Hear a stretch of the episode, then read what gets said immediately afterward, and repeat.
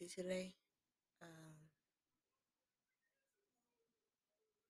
it's been real. It's technically it's a lot twelve fifty three in the morning. I had to wake up at eight o'clock.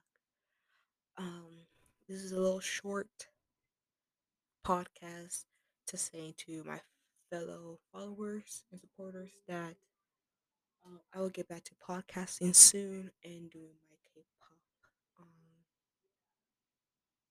episodes, if you call it.